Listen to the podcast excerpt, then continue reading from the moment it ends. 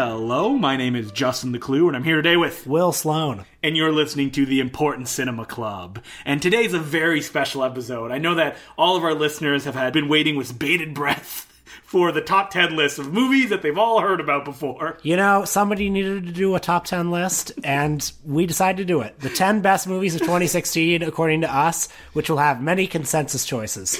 The only list you will ever need this year. Man, throw all the other ones out. Have, you- have Burn you them. heard of a little movie called Moonlight? A little movie called Manchester by the Sea? Well, guess what? Get ready to hear about them again. Do you read a lot of people's top 10 lists, Will? I used to read more. I mean, uh, you know, I, I read the top 10 lists of, you know, people I follow on Twitter and a select group of critics I like. When I read one, you just hope for that movie that you're like, oh, I've never heard of this before, and this person obviously really likes it, so I have to go check it out. That didn't really happen this year. The other thing that's frustrating too is, you know, critics are releasing their top 10 lists at the beginning of December because they've seen all these movies in advance and half the movies haven't even come out yet. You're It's like, I haven't seen Silence. It hasn't come out. and like by the time a movie like La La Land comes out, it's already gone through like 10 rounds of backlash and backlash to the backlash and backlash to the backlash to the backlash. There's no way to wrap your head around By, it. by the time I finally saw La La Land, it's like, oh, th- I don't even, need- it's redundant. I've already been through like 10 cycles of backlash. You're like, my emotional core has been shaken so much I can't that even- I can't enjoy it Yeah, for what it is. Exactly. Okay, so we're gonna do what we did last year, which is we go, you give your ten, I give my ten. I forgot how we did. it. If we both have a movie at a different place, we just discuss it, Sure. and just move on from there. If uh, Do you have any like qualifications you want to say about your list? Any like, uh, no, not really. Other than the fact that there's no real surprises on this one, I I did look at the Cage Cinema top ten and be like, hmm, maybe there's a there's you know a curveball I can throw. Nah, nothing. They usually have a funny top 10 list. They do, but the thing about Cage Cinema as well is that they have films from like 2014 in their list. Yeah. Fairly often, um, because I don't know the distribution system or the way that people can just pick whatever movie you want. So Uh, Armand White just put out his better than list this year, and I was reading it and I was thinking, man, what a self parody that guy's become.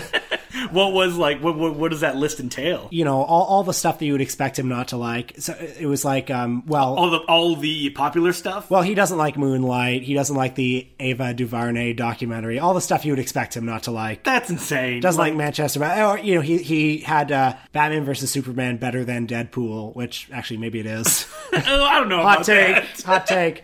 I would say uh, with my list, the only caveats are um, haven't had a chance to see Silence or Patterson or The Love Witch, Yeah, I haven't seen those either. which are three 2016 movies I'm looking forward to, but uh, Silence only just came out today in Canada. All right, so I'll start with my number ten, which is Low Life Love. Never which- heard of it. is a Japanese movie that's credited as being released in 2015, but I think that's like its festival circuit kind of thing. All right. It was made by, um, uh, released by Third Window Films, who are like a distributor in the UK of like a lot of Japanese films like Sion Sono and stuff like that.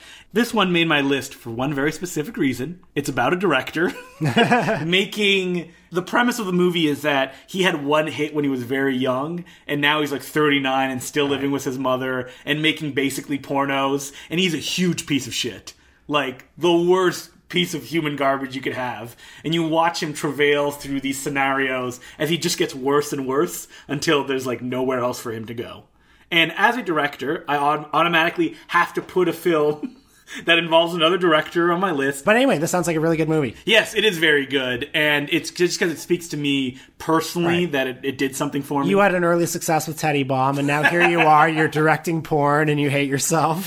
That's right. Um, this is actually a really tough film to watch too. So, like, there's a lot of sexual assault and terrible stuff. So, Oh. Wow. you know, it comes with some caveats, I guess. Well, okay. Uh, I'm sorry that we had to start the list like that. Let's move on to my number 10. Uh, another movie about a director, in fact, a little movie called De Palma oh yes, about Brian De Palma. Now, this movie has lingered with me in ways uh, that I didn't expect it to because uh, it's essentially one long interview with Brian De Palma as he goes through all of his movies, gives you behind the scenes insights, says whether he thought it worked or not, goes over his whole career. I'm not really a Brian De Palma fan. You know, I, he's made some movies I like, but just just in general, uh, he doesn't strike me the way he strikes a lot of people. But uh, I like this movie for two big reasons. I think Jake Paltrow and Noah Baumbach, who directed it, m- through their deployment of clips, make a good case for Brian De Palma as uh, a really interesting visual stylist. And also, I think people have said that this movie is just like a glorified DVD extra, but I think what they're missing is the story that it tells of a man's career.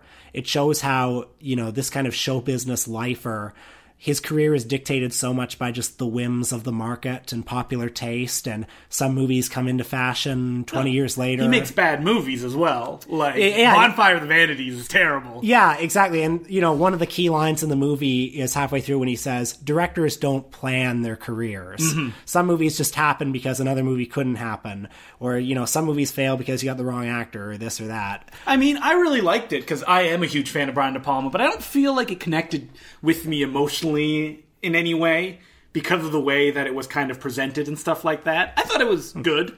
I would love this to become like a franchise uh, of just like I would love to see like, Like Spielberg? I would love to see Spielberg or you know Abel Ferrara or or or you know Woody Allen or just somebody who's had like a, a th- you know thirty movies or something like that, just going one by one and who has no fucks left to give. But I was really shocked when this movie was announced because I know that um, the guy who does all the special features for Steven Spielberg's DVD, his name is like Lawrence Bouzereau, once tried to do a kind of Truffaut Hitchcock book with Brian De Palma, and he said that Brian De Palma would just not speak. And he Hmm. could not get the interviews that he wanted out of them. And I think that something that's really interesting about De Palma is that the director's speaking so openly because he's friends with Paltrow and Noah Baumbach, who directed the documentary. And he probably also respects them as directors, even though they don't make movies like he does. Oh, the other thing is De Palma is just like a great guy to spend two hours with. He's just a terrific raconteur. yeah. So if you haven't seen that, go check it out. Even if you don't love his movies, like you don't, right? I don't. All right. So number nine for me is Kubo and the Two Strings. Okay. Did you see that one? Did not. Oh, it's good. Uh, I'm a sucker for stop motion animation.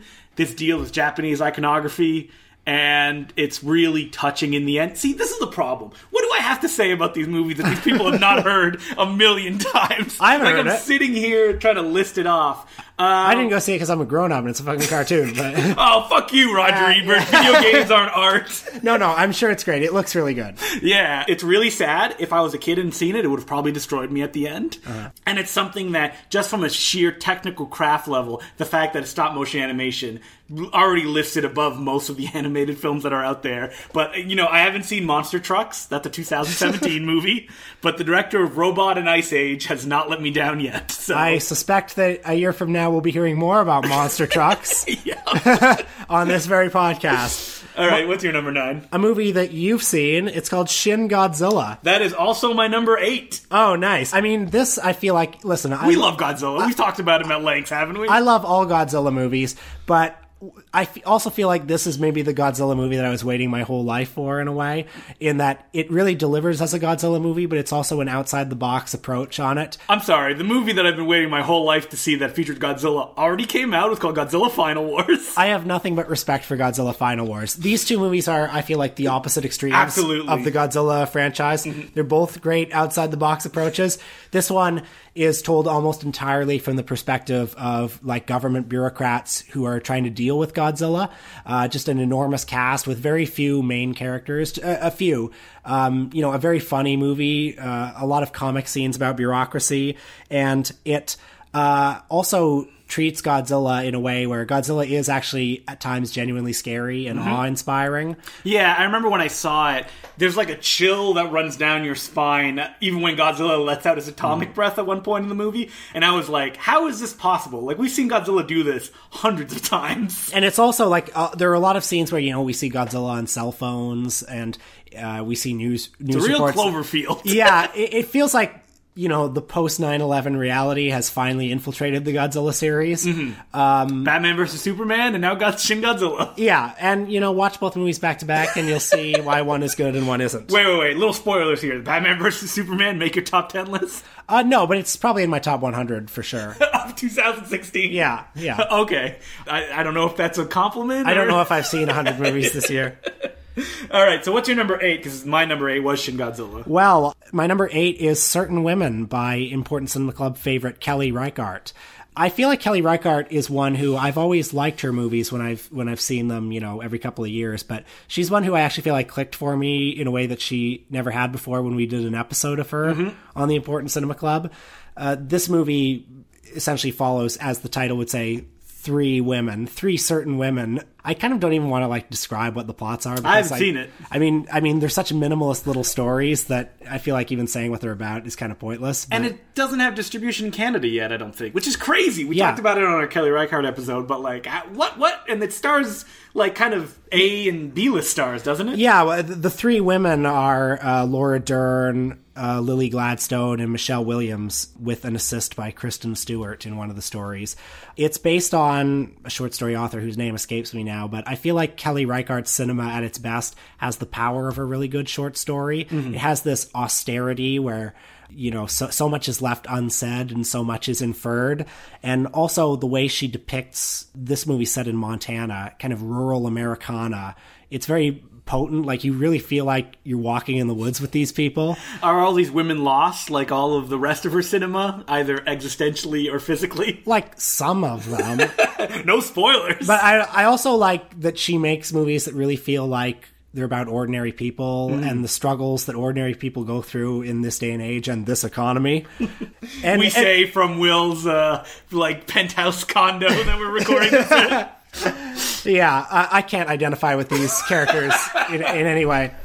Uh, so my number seven is a movie I saw in 2015 and almost didn't make it on my list because it's one of those like I saw it at the uh, Toronto International Film Festival years ago, uh, which is Green Room. Love that movie. Yeah, good movie. I love uh, Little Siege film, and this one is so sparse, direct. Has a great Patrick Stewart performance, uh, hanging out on the edges, and it's something that's should go down as an easy recommendation when people ask you like, "Oh, I like you know these kinds of films," and it didn't take off at all in the public consciousness. Yeah, it's too bad. It's just a really good, like, stripped down. It's a movie that I think people will discover on Netflix. Yeah, And be like, what is this? Yeah. I, I think that the director they were really hoping that this would be like his liftoff to like other stuff, and it seemingly is not, which is kind of sad. But you should check it out if you haven't. I'm glad somebody finally made neo Nazis look bad. My number seven is also a movie that I saw at TIFF 2015. It's Mountains Made Apart by the mainland Chinese filmmaker Jia Zhangke or Jia Zhangke. I don't know. I'm not from It sounds like you're saying a word in French. Ja- Jacques. Jacques. Zhao Zhangke. I don't see know. it. I'm not. I'm not from mainland China. Yeah. but it follows a woman and her family over the course of in China in three time periods: 1999, 2014, and 2025. The last segment is more about her son. It's kind of a parable for the effect that China's embrace of capitalism and what Xia Zhangke would, I guess, characterize as Western values, the effect that that's had on China's national identity. I feel this movie has had a somewhat more muted critical reception than some. I mean, it was Well, A Touch of Sin was pretty big when it came yeah, out, right? I, I mean, it was well received, but I feel like this movie, Mountains Made Apart, the reception was a little cold. A lot because a lot of the reason was because the third segment, frankly, has some bad acting and some awkward dialogue. I think the flaws of the movie, though, are so minor, you know, compared to what it achieves, which is kind of a really powerful, you know, state of the nation for China. And I also think, like, the final shot is overwhelmingly moving. I think that's what's funny. I haven't seen this movie, but I had the unfair advantage of seeing Will's list because he posted it on um, David Davidson's website, yeah. uh, torontofilmreview.blogspot.com. That's right. And uh, I was just looking at my list now, and as uh, Will's going through his stuff, and I realized that the middle of mine are all genre pictures, and the middle of Will's are all like art pictures. so it's like I'm like green room, you're like hmm, mountains made to part. It's a real slobs against the snobs. Because uh, my number six is Hell or High Water. Okay, good movie. Yeah, which I really loved when I saw it in theaters. Uh, unlike many of these films, I haven't had a chance to see it again, but it was just like, uh, like I wouldn't change anything Mm. when I watch it. I'm like, I just really enjoy every scene of this movie. Moves me a little, and uh, it has so many little character touches as it goes along, whether it be the waitress that Jeff Bridges meets, Which is one of my favorite scenes in a movie this year.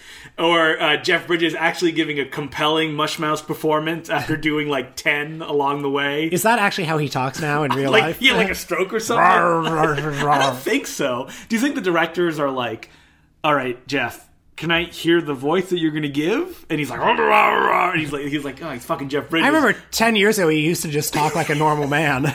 But what movie? It was True Grit, wasn't it? That he went mush mouth and like, Yeah. and then he's in like R.I.P.D., which is a Men in Black takeoff, and he still sounds like that. I also feel like something happened to him after Lebowski took off, where all of a sudden he started acting a bit like Lebowski. Like, I remember when he won Best Actor, he was saying things like, Yeah, that was great, man. Like during his Oscar speech. It's like, dude, you're not actually the big Lebowski. so do you think he's a more method actor than like Daniel Day Lewis? And that he's actually lost himself in the role. these characters, like he was Starman for a while. like, he's like, what is this Earth? All right, what's your number six? A little movie called Wiener. Uh, one That's on my list too. Great. One of my favorite political documentaries of all time, following the disastrous attempted comeback by the disgraced former Congressman Anthony Weiner. Oh my god, if you guys don't know what the story is, it's a congressman who sent dick pics to people or just sex. And then he accidentally, in, instead of doing a direct message, he tweeted a picture of his dick in underwear. You know. Whoa. And by the way, Anthony Weiner just destroyed America too because he it was it was his laptop that was seized that led to Comey, you know, doing that letter saying that Hillary Clinton was under investigation again. Like it's all Anthony Weiner's fault.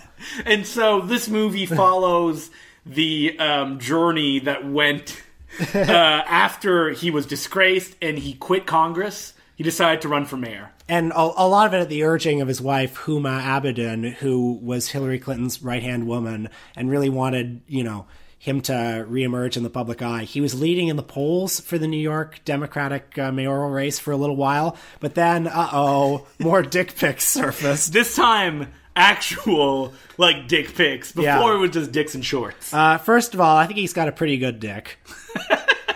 Secondly, I mean, y- this uh, it might be my favorite like Well, p- it's political so, like, documentary of all raw, time, right? Like it has they had n- seemingly unfiltered access. I to read an him. interview with the directors, and they didn't know they were going to make the film until the day that Anthony Weiner went, I'm going to be running for mayor, just come and film me. Hmm. And then he just let them keep filming as he addresses that one point in the documentary. Well, there there comes a point when he's just been so humiliated that it's not possible to humiliate him anymore. So so like you remember that scene when he gets into a fight with with uh, I think a rabbi or something at a Jewish deli, and that that blows up on the internet, and he's looking at his phone. He's like, nah, who cares? or The film is kind of like a series of endings of a normal documentary, just getting progressively worse as they go along. the movie has countless just amazing scenes. Um, you know, like there's y- we see him doing a satellite interview where we only see his side of the interview and him like going crazy. we see Huma Abedin as just this like ghostly presence throughout the Eating film pizza in the background. this like- long-faced, sad-looking woman, and but I think oh oh my god the the scene where Sydney Leathers chases him through McDonald's. But I think my favorite scene is after you know after the scandal is broken out again, and Anthony Weiner's doing a public meeting at Staten Island, and some guy in the audience says, "Why should we trust you? Why are you here?" And then Anthony Weiner actually wins back the crowd.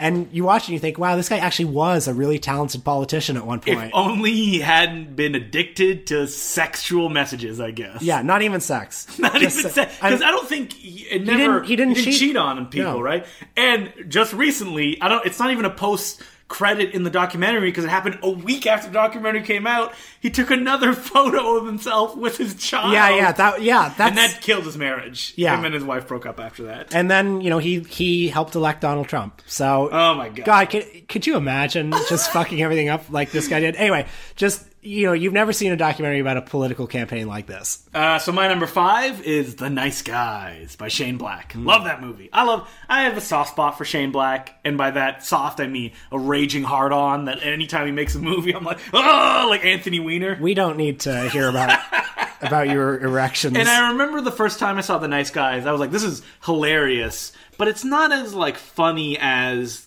Kiss Kiss Bang Bang, Mm-hmm. which I really love. But it's just The Nice Guys is a different kind of movie and th- like thinking and making this list, I'm like, where should the nice guys go? And I'm like, I don't know. This list, I'm going to be honest, I was just typing the movies out and just trying to put them in order. Because at a certain point, I'm not someone who fights like, should this be my six or my seven? Look, or ev- my first or second? yeah. It's like, who cares? Everyone knows the list is arbitrary, Yeah. and that you know in a year's time it could be totally different. Uh, But about the nice guys, you know, I think Russell Crowe and Ryan Gosling had great chemistry together. You know, smart, snappy dialog Mm-hmm. Uh, I like the scene where Ryan Gosling does a Lou Costello impression. Do you remember that? What what what scene is that? It's when he like falls off the balcony and then he finds himself in the forest and he sees a dead body next to him and he goes like Abbott and Costello meet Frankenstein. I mean, if that's not go- a reason to make my top ten list, why is that? Oh, Also, Keith David is in it. Oh, Keith David in a great role. Yeah. Um, and here's the thing: is that when I make a top ten list, like what I said before, you know, you like to go with the intellectual stuff. Will I like the quick paced, don't have to think movies? Sure. that are just well put together. All right. So what's your next movie? Uh, number five, Moonlight by Barry Jenkins. Hey, that's my number five too. Oh, great. Oh, Well- that's uh, yeah. That- oh, sorry, I put five twice on my list. Do you have eleven movies in your top ten list? I do. Holy shit! That's one longer, isn't it? All right, I gotta elu- eliminate one real fast now. Uh, No, no, continue. just just keep going. Just All keep right. going. Uh, Like your list has eleven. That's fine. Yeah, so you had. I'm gonna be one of those assholes that has like a, a dash through one, and it's like two completely different movies on the Okay. same. It's cheating, but whatever. Yeah. So Moonlight, I just feel it's almost like redundant to even talk about it at this point. Hmm. Everyone's seen it. Everyone knows it's great. Um, maybe I would just point out. Um, I like that last segment where it's you know the two guys almost like on a quasi date together, Mm-hmm. um, where they sp- like it's very tense. They spend all this time like almost like scoping each other out. You know, so much is left. It's obvious why they're both there, but they don't quite want to admit why they're both there. I feel like it's a somewhat common universal experience that I don't see articulated in movies very often. Um, and yeah, just as a depiction of Things that me and you have no experience with, or we can only react to it emotionally. But like, also, you know, one of the great scenes in a movie this year is, you know, without spoiling anything, when the guy hits the other guy with the chair, Mm-hmm. because it's such a cathartic moment when you see it. But it's also the moment where he's sealing his fate in a Yeah. way. But, Absolutely. Mm-hmm. But he doesn't even seal his fate because it ends on a hopeful note. Moonlight is a great movie. If you haven't seen it, you should go and see it. Yeah. Um, so I had Wiener on here as well, and my number three is Manchester by the Sea. All right. And Manchester by the Sea, we're gonna talk about it later because I've Yeah. already seen Will's list. We'll be hearing more about All it. right, number three. Uh, I'm on number four still because because somebody fucked up his list. Number four, another art movie, uh, a movie called Cemetery of Splendor by Apichitpong Virasa Thekolala. I don't know. Oh, I'm just giving the plot of the movie. Yeah, That it is literally set in a hospice in a remote area of Thailand where a number of soldiers have been struck by a mysterious sleeping disorder. Where um, and you know if if you know anything about this movie, you'll have heard that it has some kind of oblique political allegory because Thailand was recently taken over by a military dictatorship. Um, in this movie, I mean, you know, you would only know the political allegory is there if you're told, but it's very much about the past being present in the present, uh, and nothing can change that. And, you know, a lot of the movie, I don't even know how to, like, so much of a Pitch Pong's movies are about the experience of seeing them, but uh, nobody nobody evokes a dreamscape quite like he does. Mm-hmm. Yeah. Um, not in kind of an outlandish David Lynch way, but in just the kind of way that So- s- like kind of like sleeping. just just like that And- feeling of almost being asleep but kind of being awake. yeah, you're not sure if it is a dream or if Yeah. it's not. But, but yeah, you know all about it. Yeah, I do. but just as the barrier between uh, the dream state and the real world is difficult to navigate in this movie, so is you know the line between reality and fantasy, the living and the dead, history and the present, Mm-hmm. uh, and just as as an experience, I don't think anybody's making movies quite like him. Uh, nobody casts quite the same spell that he casts. I think he's a very noble filmmaker. Did you see it at TIFF or did you I, see no, it I, at I like, saw the it. White Box? I saw it during his theatrical run. okay, so you saw. it. How did the audience react around you? Did people fall asleep or were they like I sat closer. monocles are falling out? I sat closer to the front of the theater, so I don't know. Uh, oh, there was a lot of hooting and hollering. There was there was a whole row that had a pitch at pong's the letters of his name on their stomachs. woo, Yeah. woo, woo. Yeah. I remember. I saw it in 40x, so of course their seat was was moving. rocking you to sleep as you're watching it. Yeah, Um, so my next one is because this I'm, Um, is number three. Oh yeah, so give your number three. My number three is Camera Person by Kirsten Johnston. Another one that I didn't see. Uh, Kirsten Johnson was the cinematographer on many documentaries, uh, most famously Citizen 4 and uh, Fahrenheit 9/11, but many others uh, that are lesser known as well. This movie, which she describes as being almost like a film memoir, is made out of uh, bits and pieces, little scraps of footage from the making of all these films put together. Sometimes, you know, major moments, sometimes just incidental moments that gain a new power in this context. Through this movie, we go from New York to Washington to Afghanistan to Bosnia. And it does a few things. First of all, it's a remarkable testament to just how many kinds of lives there are in the world. Uh, it's also, as a meditation kind of on the art of filmmaking, it shows you what role luck has to play in documentary filmmaking and skill. And just as a memoir, it's it shows a fascinating life somebody who's been able to bear witness to all these amazing moments Well, when it gets released in a cinema that I can go see it in, I will. yeah you're not gonna pay $14 like i did to see it at the bluer Nope, that's not going to happen. As a man with no steady income, I and cannot no do- dignity yeah, that's right. And no dignity. What does that have to do? i don't know So my next one is listen, because I'm white and I love musicals. It's got to be La La Land. Oh my God. Did you see it? yeah Oh yeah, you did, and you're like, everybody says I love you was better than this. Well, I just said that to be provocative on Twitter. I love musicals. I love stories about creative people. There you go. Are they much more beautiful than I am and ever will be? Yes. I would love to make a Canadian version of this film set during winter with two like normal people who can't really sing that well. Yeah. That'd be perfect. You should do that. Actually. I know, I should. I, I would find that very charming. um, it's called Score the Hockey Musical. oh God. But for what it is as an object, it's something that I just really love, and I can see myself revisiting it a lot. My girlfriend Emily said when we were leaving it, I was 14 and I saw this movie, I would just live in it. Hmm. And I was like, what do you mean live in it? Like, why can't you do that now? She's like, listen, I'm an adult. I don't have time to watch a movie 500 times. and I was like, whoa, that's what that means. Yeah. That, that that's very sweet. So, what is your number two? My number two is L by Paul Verhoeven. I, I this is a movie that's just been talked about so much that again it feels a bit. Well, it's my redundant to talk about number it. one. Oh, So, is it? Yeah, it Uh, is. Okay, well let's wait. Let's Okay. wait. Well, you I know what your number one is. Manchester by the Sea. Is it, that's- is it and your that- number two or what? Yeah, that was my number three. Okay. We're all over the place. here. Okay. This is like a um, So so an listen. Alain Rene film. I'm just like dropping movies here and there as we're going. okay, so i let's talk about Manchester by the Sea then, and then we can do your top 2 Mm-hmm. Um, Which is La La Land and L. again another movie that uh, is just a real has everybody has talked about everybody's talked about what an emotional roller coaster it is you're crying and you're laughing um, i would i would say two points uh, this isn't a point that's unique to me i read this in the av club review but it's very true which is they pointed out that no matter what happens in your life, it could be a huge tragedy. It could be your brother has died, your father has died, your house is burned down, but still the petty annoyances of everyday life will get in the way. Yeah, like, that's exactly what the movie's about, like right? you can't find your car, or the hospital gurney won't fucking work, or Like- you hit your head on on the freezer. and that's why like Manchester by the Sea is so funny when you watch it. The director, Kenneth Lonergan. He's made two movies before this, most famously Margaret, which took forever to come out because he was tinkering it for so long.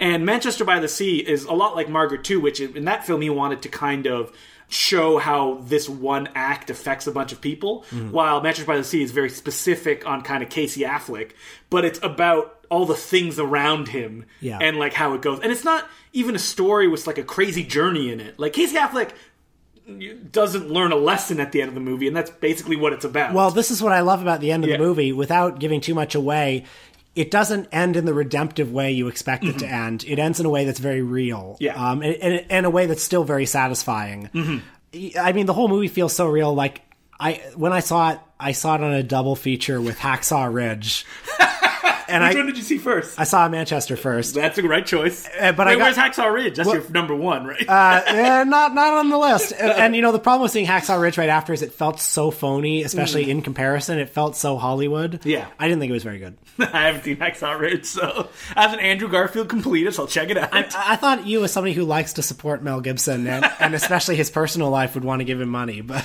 Um, yeah, Manchester by the Sea. Watching it, there's so like Will said, all the little details. It's not just about his brother dying and what happens afterward. It's what happens after the afterwards. Yeah. And that's what's like really interesting about it. And I also love that the kid in the movie, the teenager, even though his dad died, he's still a piece of shit. He's still got two girlfriends. He's still got a shitty band. He still like wants his grieving uncle to like drive him to band practice because listen, I got And let his girlfriend Why, why stay can't over. why can't you move here? I have a band. You've got nothing. Like that's that's so real. Okay, and now let's talk about L. Something that me and you, even though that it was directed by Paul Verhoeven, a Caucasian male, Yeah, sis, I assume. we don't know how Verhoeven swings. He can go all ways.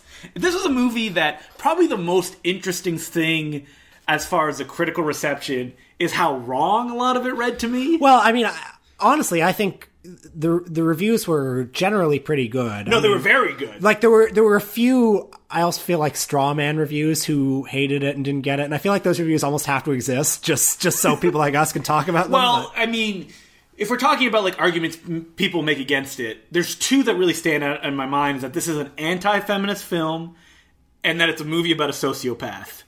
but both absurd. Yeah, which I disagree with both of them. I mean, I, you know, God forbid I talk about rape on the podcast because what would I know? But but you know, I- i- if the Giangomeshi trial showed us anything, it's that people s- can respond to sexual assault and rape in, in ways that we don't expect them to or that are counterintuitive. You know, in this movie, uh, Isabelle Huppert plays somebody who had a, a very severe childhood trauma and was able to lift herself above it to become a very successful you know head of a video game company and then when she's raped in the movie she almost doesn't want to admit to herself that she's been raped and she wants to like get power over the rapist almost as if it's like saying listen i pulled myself up from this situation nobody's going to bring me back down to being a victim uh, which i it's a movie about rape that really deals with some of the complicated ways people respond to it Yeah, well, that's the thing is that it's just a really complicated movie with no easy answer. Even though that Verhoeven drops that like her father was a serial killer thing that people have been kind of glomming onto as like, oh, that's the reason she acts the way she does all the time. I- it's not that simple It, it's not. It's just very complicated. Or the idea that she engineers the ending of the movie is Absurd. uh, yeah, it it doesn't really work. but but also uh, nobody could have done this but Isabelle Huppert. I can't think of any Oh, like she's so good. Like, could you imagine like Nicole Kidman or someone in the movie? Like, it wouldn't have worked. Like, there is a essential like hardness to Mm-hmm. Isabelle Huppert, uh, a, a kind of toughness. Like, there's something about her that is not ingratiating. You- I, I mean, she's the best actress in the world, but but there's something about her that She's not a warm person. exactly.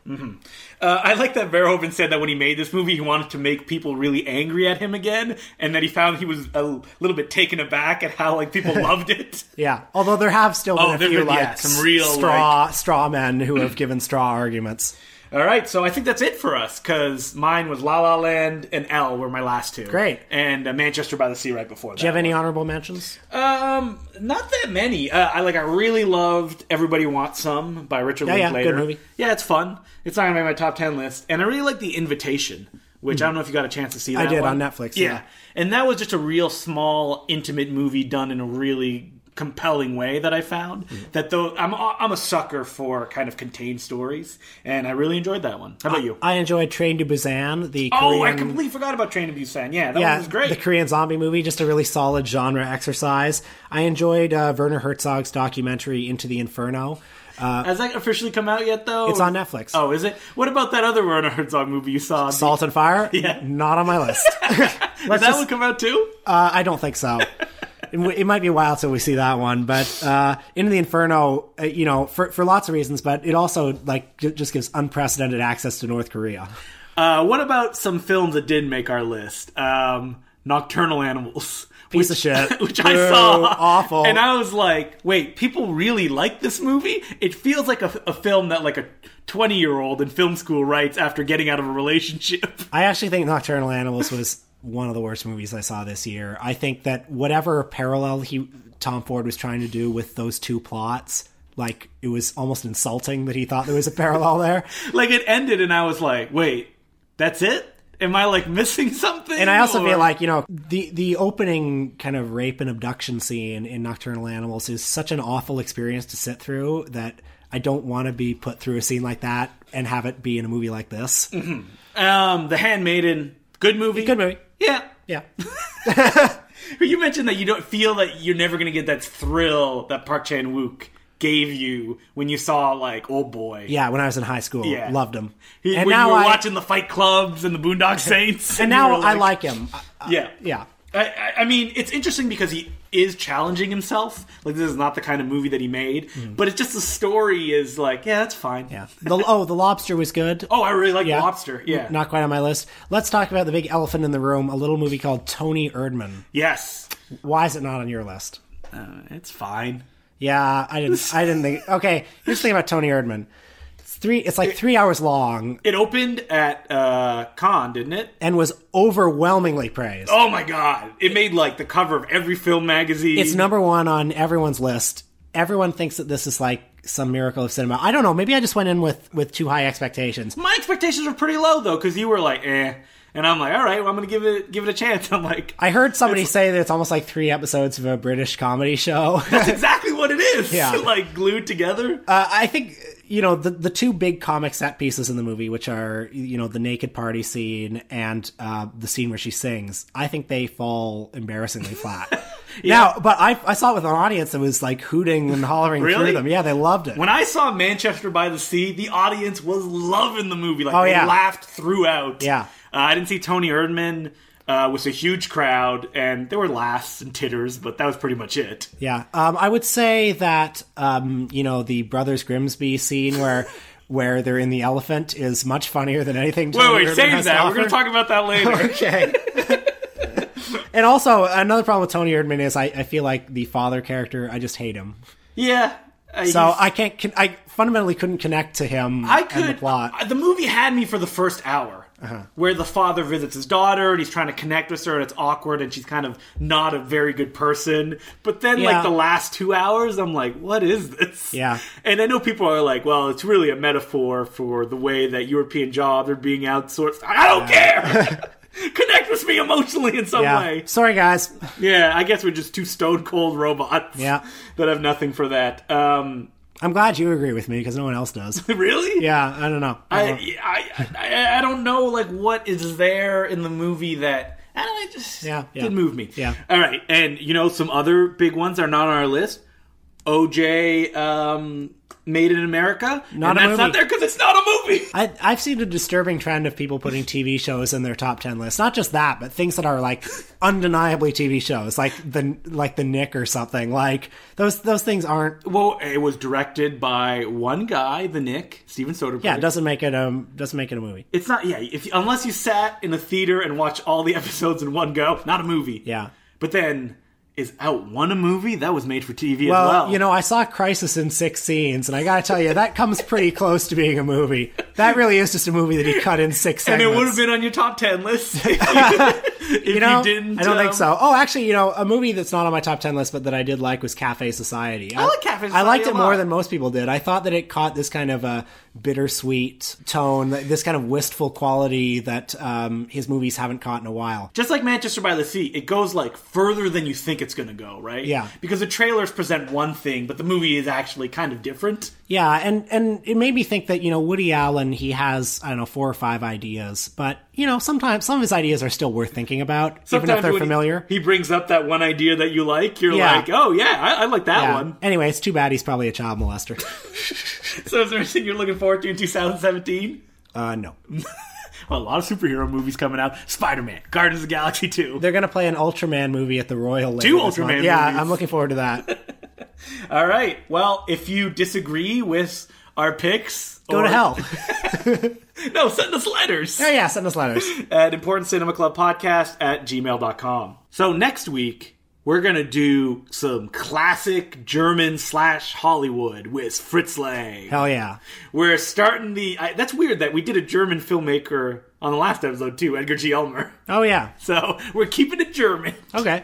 Uh, Fritz Lang, somebody who Edgar G. Elmer claims to have worked with. Yeah, he claims to have like designed the sets for Metropolis and stuff like that. And if which- he did, good job.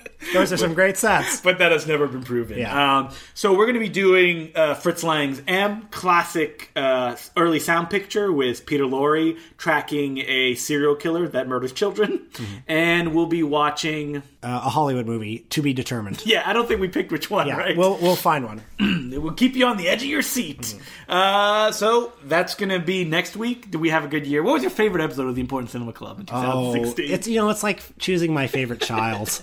it's not like I listen to this. You're a fucking liar. I have. I, know you listen. I to have listened to it. Yes. when you were like, "Oh my god, Justin was particularly bad on this episode." I really hope he deleted all of his um, tirades against the lower class. All right, well, my name's Justin Clue. I was Will Sloan. Thanks for listening. All right, well, for all our super secret fans who are listening to the end of this podcast, it's time to share our real top 10 list. None of that, like, populous. Um, Numbers one through ten. The Brothers Grimsby. so, You just saw the Brothers Grimsby. I did, and- I've I've been one of this city's biggest boosters of the Brothers so Grimsby. you've told the story already. If you saw it in an AVX cinema, it was like five of the people. I, I w- watching this movie in a cavernous cinema, almost alone. I was like Robert De Niro and Cape Fear, just like laughing my ass off all the way through. So, for people that don't know, this is the Sacha Baron Cohen slash Mark Strong uh, spy spoof directed by Louis Leterrier, who directed the Transporter films, Unleashed as it's known in America. Oh, I love aka, Unleashed. Uh, Danny the Dog. Yeah. Um, he was like a bright light in the Luc Besson action factory, Mm-hmm. where Luc Besson would like take guys and give them like weird franchise movies to do, which turn into like Olivier Megaton and other shitty directors like that. But Louis Leterrier was the guy. Yeah. And then he made Clash of the Titans, which is not good. I just want to. I, I Then just, he made Now You See Me. I which just is want to not good. emphasize. I think Unleashed, aka Danny the Dog, movie. I love it. I think it's great. One of the rare films, the first credit that pops up on screen when the picture ends is action choreography by Yuo Ping. Nice. First credit. Nice. Like, literally, he is like, I know what's important about these movies. Yeah. So he's had a bunch of rough patches. And- then he made Brothers Grimsby, which And tanked. Sasha Baron Cohen has had a bit of a precipitous decline lately, and like I think the Brothers Grimsby has like three or four scenes that are just incredibly funny. You know what I'm going to say right off the top is that the few um, parts of action in this movie I found genuinely exciting. Oh yeah, yeah, yeah. Like it's there's a hardcore Henry style POV action scene at the beginning that is genuinely well put together, Mm-hmm. and uh, the- I mean I didn't see this movie when it's coming out because the idea of Sacha Baron Cohen playing this character. Was atrocious to me. I had no interest in it. Like he's playing like a dumb um, Working British, class yeah. British guy, yeah. But he takes it to such naked gun levels that it's just a joke. Well, it's like there's the scene where he has to suck out the poison, or, or Mark's. Yeah, he has to suck the poison. I, like we've all seen, it's like one of the oldest comedy tropes. Oh, you've got to suck the poison out, and the guy doesn't want to. In this movie, he has to suck the poison out of Mark Strong's ball sack. Which you see in vivid detail slapping him in the face. Like that's so absurd. and he's like, I need to get on top. Or the scene where the two of them like hide in an elephant's vagina during like mating season or whatever. it may this be one of the only comedies to feature like full on penetration in the film. Because you see the elephant's vagina and Yeah, the dick yeah. going inside. Just thinking about it, it's like And that's an action set piece too, because Mark Strong is like, my neck is gonna break, so Sacha Baron Cohen has to like jerk the elephant off. But but like I want to get at the root of why this movie was so poorly received because like not only did it just totally tank at the box office, but it got some really vicious like one star reviews. So if you look on Letterbox, which is where I post all my um, reviews when I do stuff, there's a lot of three and three and a half star reviews of people being like, "I laughed a lot at this, but I felt bad about it." Yeah, okay, that's that's the root of it Yeah. because I think you know critics like went crazy for Borat because first of all Borat was funny, but it like. I think critics are more comfortable with like really vulgar humor when they think that it's for some sort of like s- you know greater satirical purpose. So like Borat had scenes of of you know like the thesis of Borat was ah well America is actually racist and and we're using this uh, naked wrestling scene to show America's dark side. And then I feel like when Brothers Grimsby came out it, it almost like I I you know I don't want to have bad faith on critics but I feel like some of them thought it was almost like a betrayal. It's like, wait a minute, this movie is just like really dumb scatological humor. It's like a Mike Myers style comedy, right? Yeah, like, like what happened to Sacha Baron Cohen the satirist? We got hoodwinked by him into like laughing at really vulgar comedy. this movie ends with both characters sitting on fireworks. like stu- shoving fireworks up their asses and then and then you see them in the next scene where they have these like cavernous asses now. I mean, it has a lot of bad jokes in it too. We Oh just yeah, sit yeah, stone yeah. faced. yeah, but but the scenes that are funny like totally make up for any dead spots. And it's one of those movies we've described the scenes, but when you see them, like you will, if you find this kind of stuff funny, like you will laugh. But the point being, I think critics are more comfortable with Sacha Baron Cohen when he's making fun of like American Southerners because because you know liberals like to feel smarter than Southerners, and so they saw Borat and they're like, oh, we're s- we're on board, we're on Sacha Baron Cohen's side, we're smarter than these Americans. Uh, as opposed to jokes about the fact that Sacha Baron Cohen shaved his kid's head so it looks like he has leukemia, so he can collect the welfare checks. Brothers Grimsby just wants to hit you in the gut with laughs. It just wants to make you laugh. There's no greater agenda. I feel that Louis Leterrier was probably like, I don't know what to do anymore. Like, after it tanked so badly, it didn't come in time to make our top ten list. But me and Will just saw a movie before recording this. Yes. a new Jackie Chan film on the big screen. We went to s- uh, God. You know, I think of all the years when I used to dream of being able to see another Jackie Chan movie on the big like a screen. ho- like a Chinese like one. a Chinese one, like New Police Story, The Myth, all those ones just didn't even, they barely even got released on video here. Uh, but yeah, you know, thanks to globalization, thanks to uh, thanks to not having to make film prints anymore, you know, our local multiplex just plays all these Chinese movies, and we got to see Railroad Tigers. the new um, film that Jackie Chan made with his auteur's buddy, I guess, um, Ding Shang. Yeah. Directed Police Story 23, 2013 and Little Big Soldier. Yep, that's right. And Saving Mr. Wu with uh, the Andy Lau, which is fine. You don't guys don't need to watch that. Now, the last 15 years, I feel like have been a long process of me like coming to terms with the fact that Jackie Chan will never be good again. Well, he's old. Yeah, he- like he's old and like let, let's face it, he's not an artist. You know, he just makes these like kind of commercial shitty Chinese mainland blockbusters now that are sort of propaganda films. yeah. And, and And he doesn't have good taste in material. And Railroad Tigers was one that I was never very excited about. It kind of snuck up on me, like, oh, it's coming out, and I was like, wait, is Jackie Chan actually the star of this movie, or is this like a Shaolin type situation Yeah. where he has like one scene? No, he is the star, and he has not. He doesn't have one Jackie Chan style fight. It's like in Will the movie. it's like Will Smith in Suicide Squad. yeah, Yeah. But this is, may have been one of the most fun experiences I've had watching a Jackie Chan film overall Yeah, well in a long time. thing is like it's two hours but the last 40 minutes are really just one big long train action scene And while Jackie Chan doesn't get in any kung fu battles, this film is filled with action. Yeah. And it does have Jackie Chan style physical play in, in it. well there's a funny scene where jackie and his son jc chan On the screen for the first time together. yeah and they're good together Um, Yeah. they've got they've got good chemistry but like they have a scene where they're both like connected by a rope and you know gravity defying stunts and shit And, like, you know, we don't want to hype it up too much either, because people are going to be like, oh, yeah, n- new good Jackie Chan well film. you know we, after that scene where they're like on the ropes together I, I said to you i'll take it and you said you're like a dying man in the desert Anything.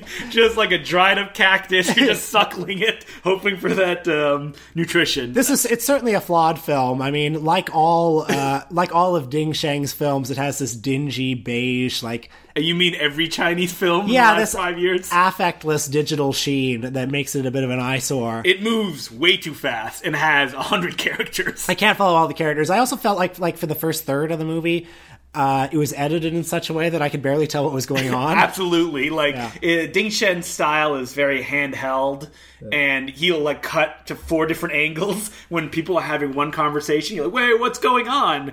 But once it gets into its groove, and you can like kind of say like, "All right, I know half of Jackie Chan's team, uh, the important ones who do stuff." Yeah. and because the climax is 40 minutes, like that's pretty compelling in the way it plays out. It's definitely one of the better late period Jackie Chan films. However, we saw the trailer today also for his next film coming out later this month called Kung Fu Yoga. directed by Stanley Tong, who has been dormant for 12 years, I assume, waiting for the opportunity to bring the magic that he brought in films like Super Cop, Rumble, in the, Bronx. Bronx, uh, The Myth, First strike, Mr. Magoo with Leslie Nielsen. I just love the idea that Jackie like called him up and like Stanley Tong had like a noose around his neck and was about to kick the chair out. Kung Fu Yoga is a Chinese Bollywood co-production. It looks like it might actually be a stealth sequel to The Myth because once Not a good movie. No, a terrible Oh, film. No, you know what? It has a good first 35 minutes. The Myth has one, I think, really solid scene where they're on the uh, what is it like the It's glue like the glue, the glue conveyor belt. Yeah. yeah, but that's pretty much it. yeah. But like that movie, Jackie Chan plays an archaeologist named Jack. So I think it's a sequel. But his name is always Jack or Jackie in every movie. But in this one, uh, there's a scene where he's like riding in a car with a lion in the back seat. Unfortunately, it's a CGI lion because Jackie doesn't do his own stunts anymore. I mean, there's scenes in Railroad Tigers where like Jackie like falls between two trains, goes, whoa, whoa, and it's like obviously just a CG backdrop going out from under it, and it's like you know what, we'll, we'll take what we can get. Yeah. I mean, the man is 62 and is presumably in constant pain. I think we can only do a Jackie Chan episode, uh, like our hundredth episode. Okay, you, you heard it here first, Yeah. guys. Our 100th episode will be our Jackie Chan episode. Mark your calendar.